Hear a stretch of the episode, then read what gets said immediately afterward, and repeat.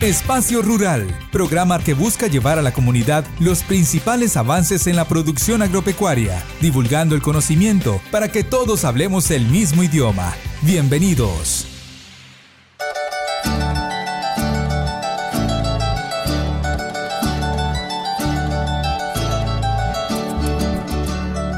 Bienvenidos a Espacio Rural. Hoy hablaremos acerca de métodos de conservación de alimentos en este segundo episodio del especial de producción bovina.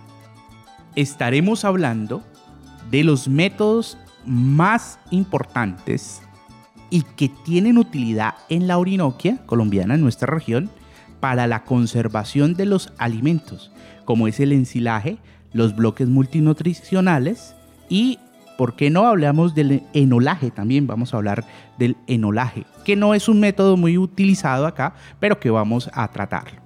También nos acompañan los estudiantes de Medicina Veterinaria y Zootecnia, Ginette García y Alberto Guerrero.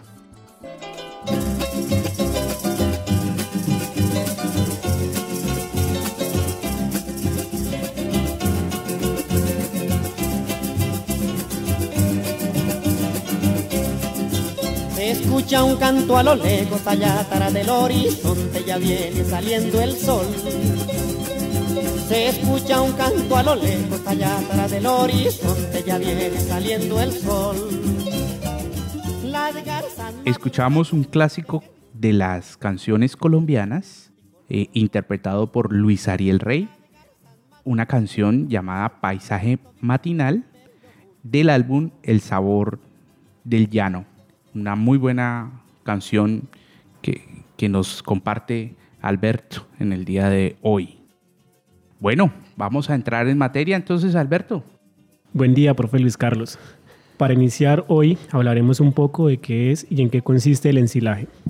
El ensilaje es la conservación de alimentos por medio del picado fino del forraje y la compactación, creando una condición anaeróbica, dando inicio a la fermentación de los carbohidratos presentes en el forraje por medio de las bacterias que producen ácido láctico, quien hace que disminuya el pH del forraje, creando un medio en el cual disminuyan los microorganismos que causarían la descomposición del, del pasto.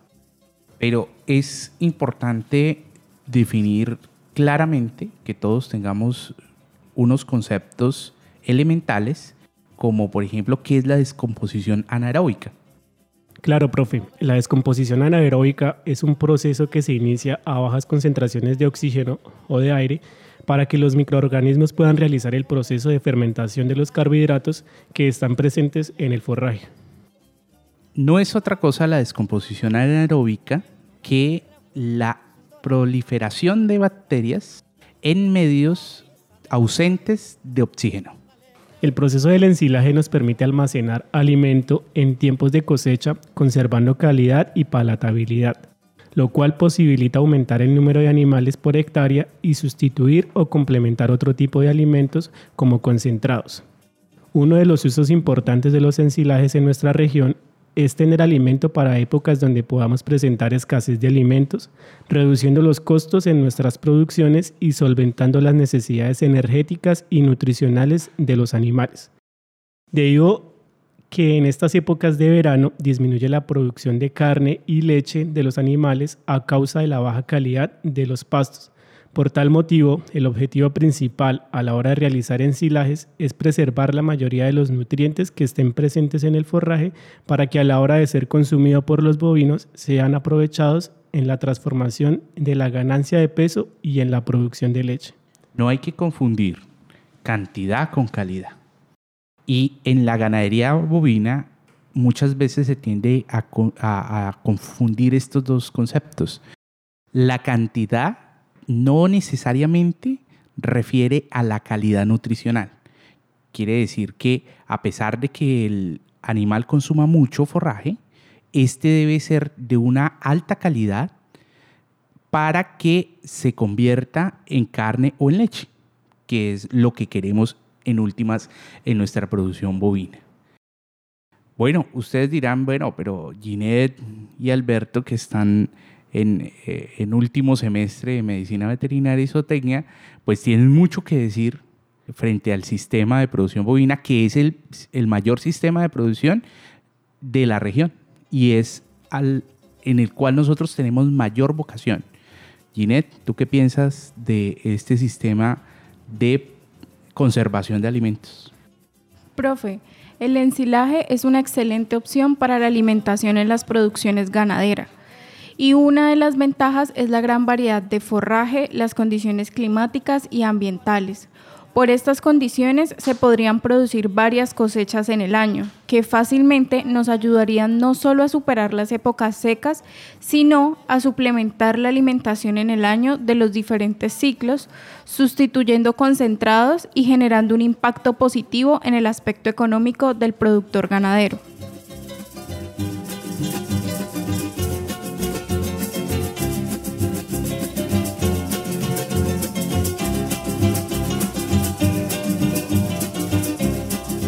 En sus ojos lleve el llano que son verdes como el mar cuando ya está amaneciendo. En sus ojos lleve el llano que son verdes como el mar cuando ya está amaneciendo. En la Universidad de los Llanos entendemos la importancia de las diferentes producciones agropecuarias. En esta oportunidad hablaremos de la producción ganadera para aportar a la seguridad alimentaria a nivel local. En Espacio Rural abordamos temas de la mano con expertos. Esta es la sección de entrevista.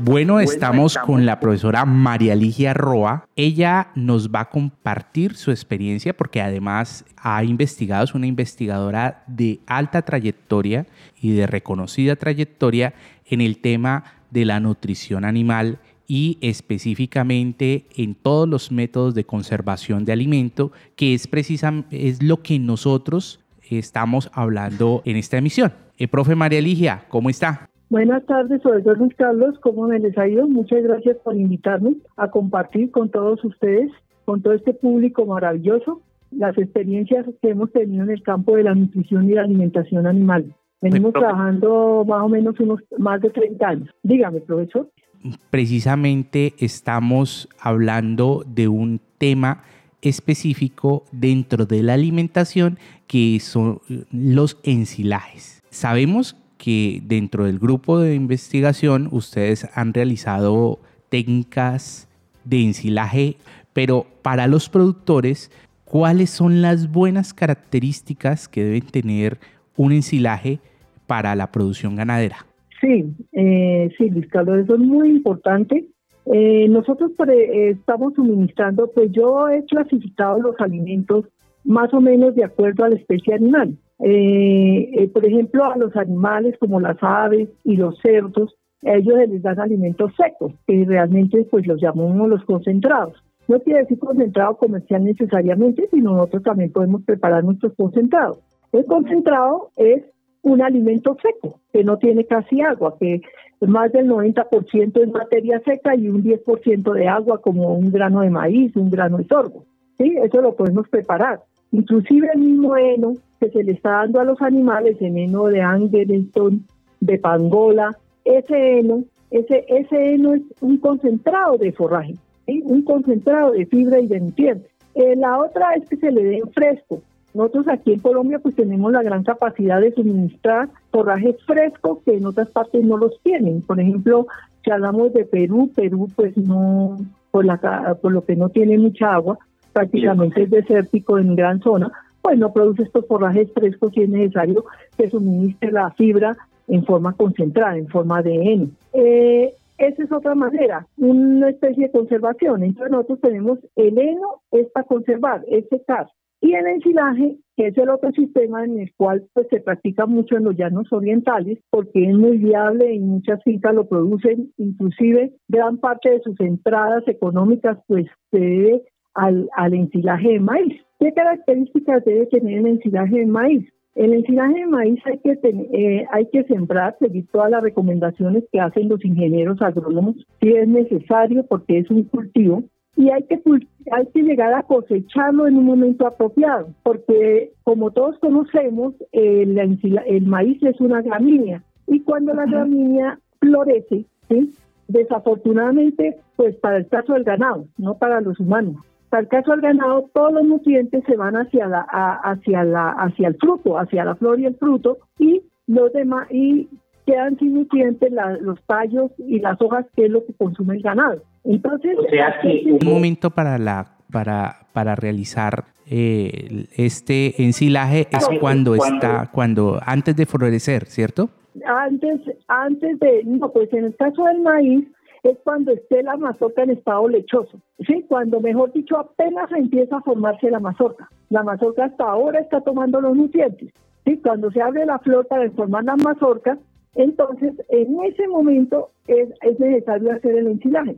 Si esto se deja pasar ese exacto momento, ya por ejemplo al, al a choclo, ya todos los nutrientes ya han ido.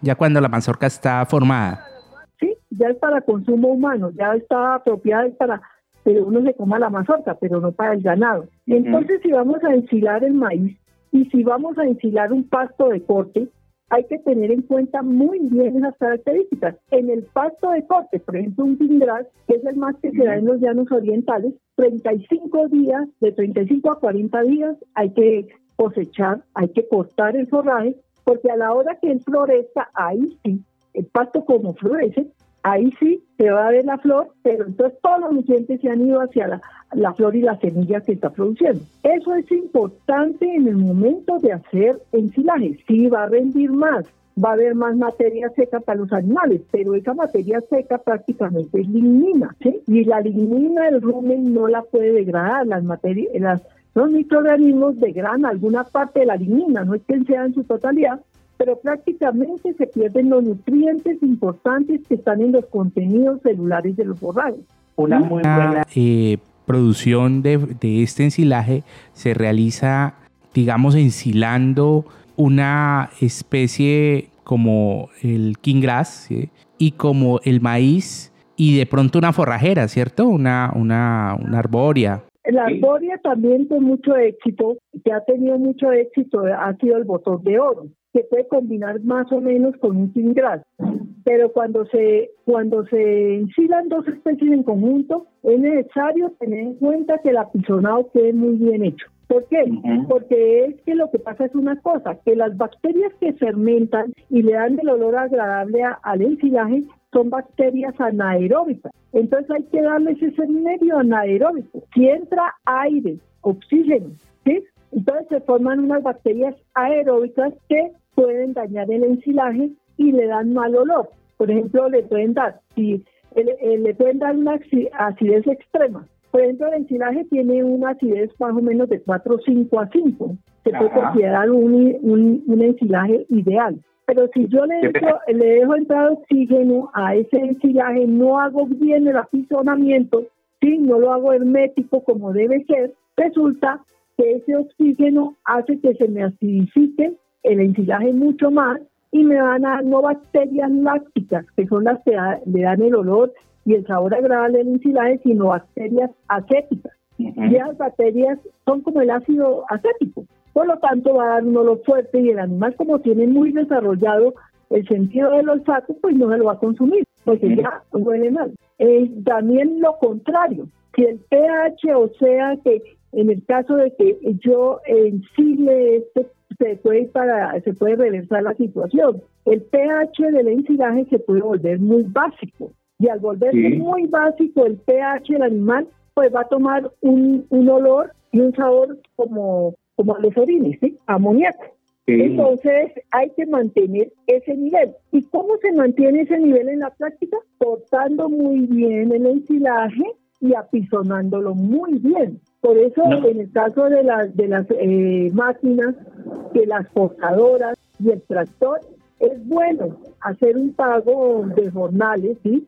una maquila para ese día, quedar, mejor dicho, hacer las cosas muy bien y dejar totalmente bien hecho el trabajo desde la cosecha del, del, del material que vamos a ensilar hasta que finalice todo el proceso porque una vez si se enfila en bolsas y si yo abro la bolsa, esa bolsa ya le entró oxígeno y esa bolsa hay que gastarla. Por lo tanto, uno tiene que saber cuál es el tamaño de las bolsas. generalmente se utilizan bolsas de 10 o 20 kilos eh, y hay que tener cuidado de que estas bolsas sean de calibre superior a 4, porque se pueden romper y ahí sí se daña el ensilaje. Se daña completamente. ¿Qué pasa con un animal que yo le suministro el, eh, el ensilaje en, en, en, un alto grado de descomposición o digamos... Son hábiles, ellos no lo consumen y yo estoy tomando el riesgo de que le pueda hacer daño al animal. ¿sí? Ellos no lo consumen porque el olor es fuerte, un ensilaje de mala calidad da un olor fuerte. Ellos le hacen ahí por el ladito, pero estoy arriesgando al animal de que pueda alterar la flora bacteriana y lo puedo enfermar, por ejemplo, a un rumiante es el que más lo consume, ¿sí? y ahora otra cosa, el ensilaje cuando está muy acidificado se puede formar capas de hongos, ¿sí? y esos hongos pueden alterar totalmente la salud del animal. Entonces es un riesgo. Entonces, si nosotros vamos a utilizar este sistema, tenemos que ser muy coherentes y tenemos que hacer las inversiones.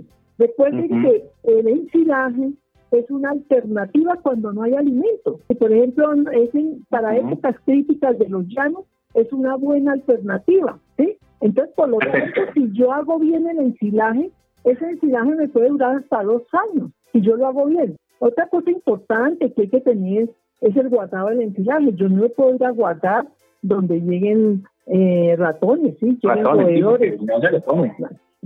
Eh, básicamente, una, una de las cosas, profe, que, que, que, pues, que nos preguntan mucho los oyentes y pues la gente que está en el campo es que si se puede utilizar el ensilaje como método único de alimentación o es simplemente un suplemento. Eh, miren, depende de la situación. ¿sí? ¿Por qué? Porque si yo tengo pasto, yo lo utilizo como un suplemento. Si estoy en una buena época, es mejor utilizarlo como un suplemento.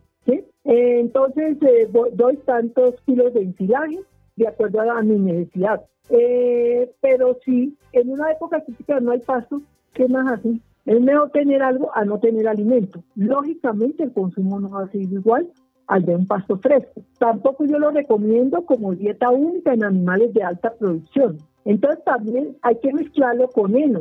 Eso sería eh, lo ideal, por ejemplo, en una época crítica de no producción de forraje, sería utilizar el heno de pangola y Anderson con el ensilaje. Pues muchas gracias por compartir con nosotros parte de su experiencia. Yo sé que tiene mucho más que decirnos y podremos estar llamándola para próximos episodios donde hablemos precisamente un poco más sobre la producción, los métodos de conservación de alimentos y los sistemas eh, silvopastoriles. Muchas gracias por su, por su valioso tiempo, profe. Bueno, gracias a Luis Carlos y hasta luego a todos. Que les vaya bien. Profe Luis Carlos, ¿qué opinión tiene con respecto a que para ser un buen ganadero hay que ser un buen agricultor? Es muy necesario realizar las actividades de siembra, de fertilización y el manejo racional de las praderas para eh, tener un buen sistema de producción de ganado. Pero lamentablemente en el campo de nuestra amada Colombia, estas acciones básicamente se dejan a la naturaleza. Y pues esto incide negativamente en la producción ganadera y en la valorización del sector como tal.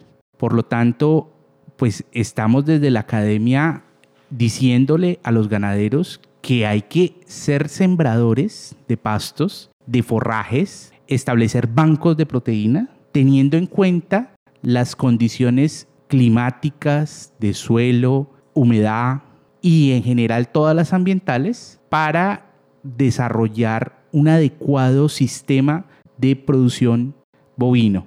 Por lo tanto, todo ganadero debería realizar una planeación para el establecimiento de sus praderas, que tenga en cuenta la selección de especies que va a introducir en su sistema y además si el terreno es mecanizable o no, porque pues con esto los costos de producción van a aumentarse o a disminuirse y la eficiencia y la calidad nutricional del forraje va a ser fundamental. Pero este tema lo vamos a abordar en un próximo episodio de Espacio Rural en el cual hablaremos de los sistemas de producción eh, eh, silvopastoril y allí especificaremos cómo debe realizarse el tema del pastoreo en, las, en el sistema de producción bovina.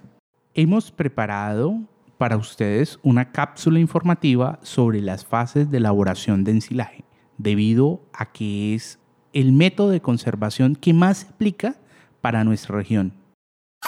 En Espacio Rural, un espacio para el aprendizaje, el acontecer productivo, la generación de conocimiento desde la academia para irradiar a la sociedad. En esta cápsula informativa hablaremos sobre las etapas del proceso del ensilaje. Como ya sabemos, el ensilaje se obtiene en un medio con bajos niveles de oxígeno para generar una fermentación y de allí obtener ácido láctico y en menor cantidad ácido acético, los cuales crearán un pH bajo en el medio impidiendo el desarrollo de microorganismos que generen la descomposición del forraje almacenado. Este proceso del ensilado está dividido en cuatro etapas está la fase aeróbica. En esta fase el oxígeno presente en el forraje disminuye rápidamente por la respiración celular y microorganismos aerobios facultativos como levaduras y enterobacterias. Y de esta manera eliminan dióxido de carbono, agua y calor. Los microorganismos como levaduras presentes en el forraje picado utilizan los carbohidratos durante esta fase como fuente principal de energía.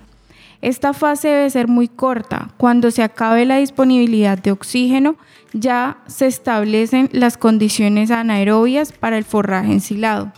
Al morir las células se liberan las proteínas, carbohidratos y grasas que serán alimento para las bacterias. La siguiente fase es la fase anaeróbica. Se inicia a medida que se van agotando el oxígeno presente en el forraje y empieza el proceso de conservación, en donde las bacterias anaeróbicas descomponen los azúcares de la planta y los convierten en ácidos. Estas bacterias formadoras de ácido láctico, ácido acético y gas carbónico causan que el pH baje gradualmente permitiendo que más microorganismos anaeróbicos eficientes proliferen, llevando a más formación de ácido láctico, reduciendo rápidamente el pH de la masa forrajera. Este proceso puede tardar entre 10 a 21 días del ensilado. La tercera fase o fase de estabilidad es donde los microorganismos de la fase 2 van reduciendo su presencia y actividad. El silo, al llegar a esta fase y en ausencia de oxígeno, puede permanecer almacenado durante años. Pero también es la etapa más crítica, ya que si el material entra en contacto con oxígeno, se reactiva el proceso aeróbico y se inicia un proceso de descomposición del ensilaje, dañando así todo el proceso realizado hasta el momento.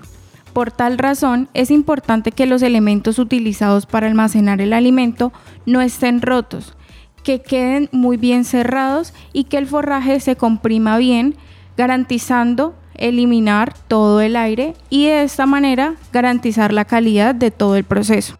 La cuarta y última fase es el deterioro aeróbico. Esto ocurre en los ensilajes al ser abiertos y entrar en contacto con el medio aeróbico. Tiene dos etapas. La primera es el inicio de la degradación de los ácidos orgánicos que conservan el ensilaje, como el ácido láctico y el ácido acético.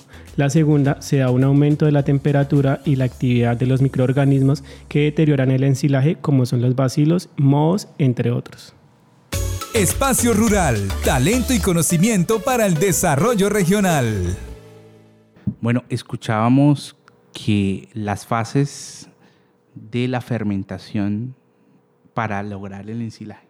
Estas fases son muy importantes y deben llevarse a, cabalidad debido a que si no se estropea todo el ensilaje y no queremos darle a nuestros animales un ensilaje estropeado. Quiere decir que es un ensilaje que huele a feo, es un ensilaje que es, que, que es ácido y que por lo tanto nos puede traer luego problemas o enfermedades que pues no queremos dentro de nuestro sistema.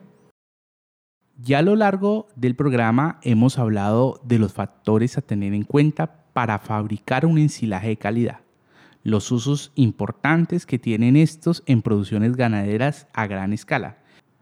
Pero a través de este programa queremos hacerles llegar a los pequeños y medianos productores que ellos también a bajo costo y con buenas técnicas pueden fabricar ensilajes para suplementar y superar temporadas de verano fuerte que son muy comunes aquí en la Orinoquia. Lo único que deben tener en cuenta es, primero, la disponibilidad de un forraje fresco, tierno, palatable para los animales. Y esto requiere una planeación previa y entonces establecer unos calendarios que a través del año podamos seguir en nuestra producción. Luego, ver el método en el cual yo voy a hacer el ensilaje, bien sea un ensilaje en montón, un ensilaje eh, por bolsa, un ensilaje en trinchera o zanja. Yo, para los pequeños productores, para la gente que está iniciando en el proceso, pues sugiero que sea en bolsa, porque me parece más práctico, más sencillo y más económico. Precisamente nuestro equipo de trabajo ha preparado una cápsula informativa sobre las diferentes clases de almacenar ensilaje. En Espacio Rural, un espacio para el aprendizaje, el acontecer productivo, la generación de conocimiento desde la academia para irradiar a la sociedad. En esta cápsula informativa hablaremos sobre las formas de almacenar ensilaje y las ventajas que nos brinda elaborarlos. El ensilaje es recogido y guardado en una estructura llamada silo. Su capacidad la determina las necesidades del hato ganadero y el número de raciones que se darán. Actualmente existen muchas formas para almacenar el ensilaje. Existe el silo de montón, es una forma económica de almacenar no requiere ninguna infraestructura para su almacenaje. Este método consiste en ubicar un lugar plano para amontonar y apisonar el forraje picado y luego se procede a cubrir con un plástico y finalmente se agrega tierra para sellar. Otro método es el silo en trinchera o zanja. Para este realizamos una zanja donde el piso será cubierto con un plástico. Allí se procederá a colocar todo el forraje picado y se hace un adecuado apisonamiento para sacar todo el oxígeno. Luego que esta zanja esté llena del forraje picado, se procede a cubrir con un plástico y finalmente se sella con tierra. Se recomienda realizar una canaleta para el escurrimiento del agua en caso de lluvia, para de esta manera evitar que el pasto se llene de agua y se descomponga. Otro método es el silo en bolsa plástica. Para este se necesitan bolsas plásticas de color negro de calibre 4 a 8 con una capacidad de 40 a 50 kilos, donde colocamos el forraje picado. Luego se procede a apretar el pasto picado. Cuando esto ya esté, se procede a extraer bien el aire. Y luego se debe amarrar la boca de la bolsa sellándolo muy bien para impedir la entrada del aire y permitir la fermentación anaeróbica. Hablando ya de las ventajas que tenemos a la hora de elaborar ensilajes de buena calidad para el abastecimiento de alimento en la producción ganadera en épocas de escasez de pastos en nuestros potreros, como lo es en las épocas de verano, podemos hacer uso de esta alternativa, donde este método de conservación de alimento es el más económico y práctico, ya que un ensilaje bien elaborado conserva un buen olor, buena palatabilidad, un alto valor proteico y buena fuente de vitamina A para el ganado. Otra de sus ventajas es que el forraje se corta aún estando verde, dejando a disposición el terreno para realizar un nuevo cultivo de este forraje que de igual manera va a ser usado para realizar otro ensilaje. Otra ventaja es que en el ensilaje aprovechamos todas las partes de la planta como son el tallo, hoja y fruto. El uso del ensilaje como suplementación ayudaría a aumentar la capacidad de carga animal por hectárea en la parte económica, el ensilaje usado como suplemento puede llegar a sustituir la implementación de concentrados y cereales, reduciendo así los gastos económicos de la producción por uso de otras alternativas de alimentación. Espacio Rural, talento y conocimiento para el desarrollo regional. Uno de los aspectos claves para la elaboración de ensilajes es garantizar un adecuado tamaño de la partícula del forraje, además de garantizar un buen apisonamiento del material con el fin de evitar el ingreso de oxígeno y eh, garantizar una adecuada fermentación del material. Así es, Gine. Picar el forraje en fracciones entre 2 y 3 centímetros nos va a generar una muy buena calidad en la fermentación y por lo tanto nos va a brindar un ensilaje de calidad importante y muy, muy, eh, un aspecto a tener en cuenta es aprisionar, ¿sí? evitando con esta, eh, con esta técnica pues que entre aire, oxígeno y dañe todo nuestro proceso eh, de conservación de alimentos. Bueno, llegamos al final de esta emisión de Espacio Rural, en la cual hablamos de los procesos de ensilaje. Recordemos que este es el proceso mediante el cual el forraje fresco se almacena en una construcción adecuada llamada silo. Este es un método de conservación y se basa principalmente en la fermentación anaeróbica, o sea, sin aire, del forraje, lo cual permite su almacenamiento por largo tiempo, incluso años. El producto que resulta de este proceso se denomina ensilaje. La variedad de productos que se pueden conservar de esta manera es diversa. Hay gramíneas, como por ejemplo pastos, como por ejemplo maíz, sorgo, avena, raíces y otros materiales, como leguminosas e incluso subproductos de cosecha. Yo, por ejemplo, tuve la experiencia de, esta, eh, de ver un ensilaje que hacían con la cáscara de piña y con eso alimentaba al ganado y pues les iba muy bien. También hortalizas, frutos, eh, cualquier tipo de, em, de material que tengamos a disponibilidad en la finca. Entonces termina siendo un proceso muy eficiente y que nos da un valor agregado a nuestro sistema de producción. Con este aporte nos despedimos, no sin antes invitarlos a que estén atentos a la siguiente emisión, ya que estaremos hablando sobre bloques multinutricionales y enificación.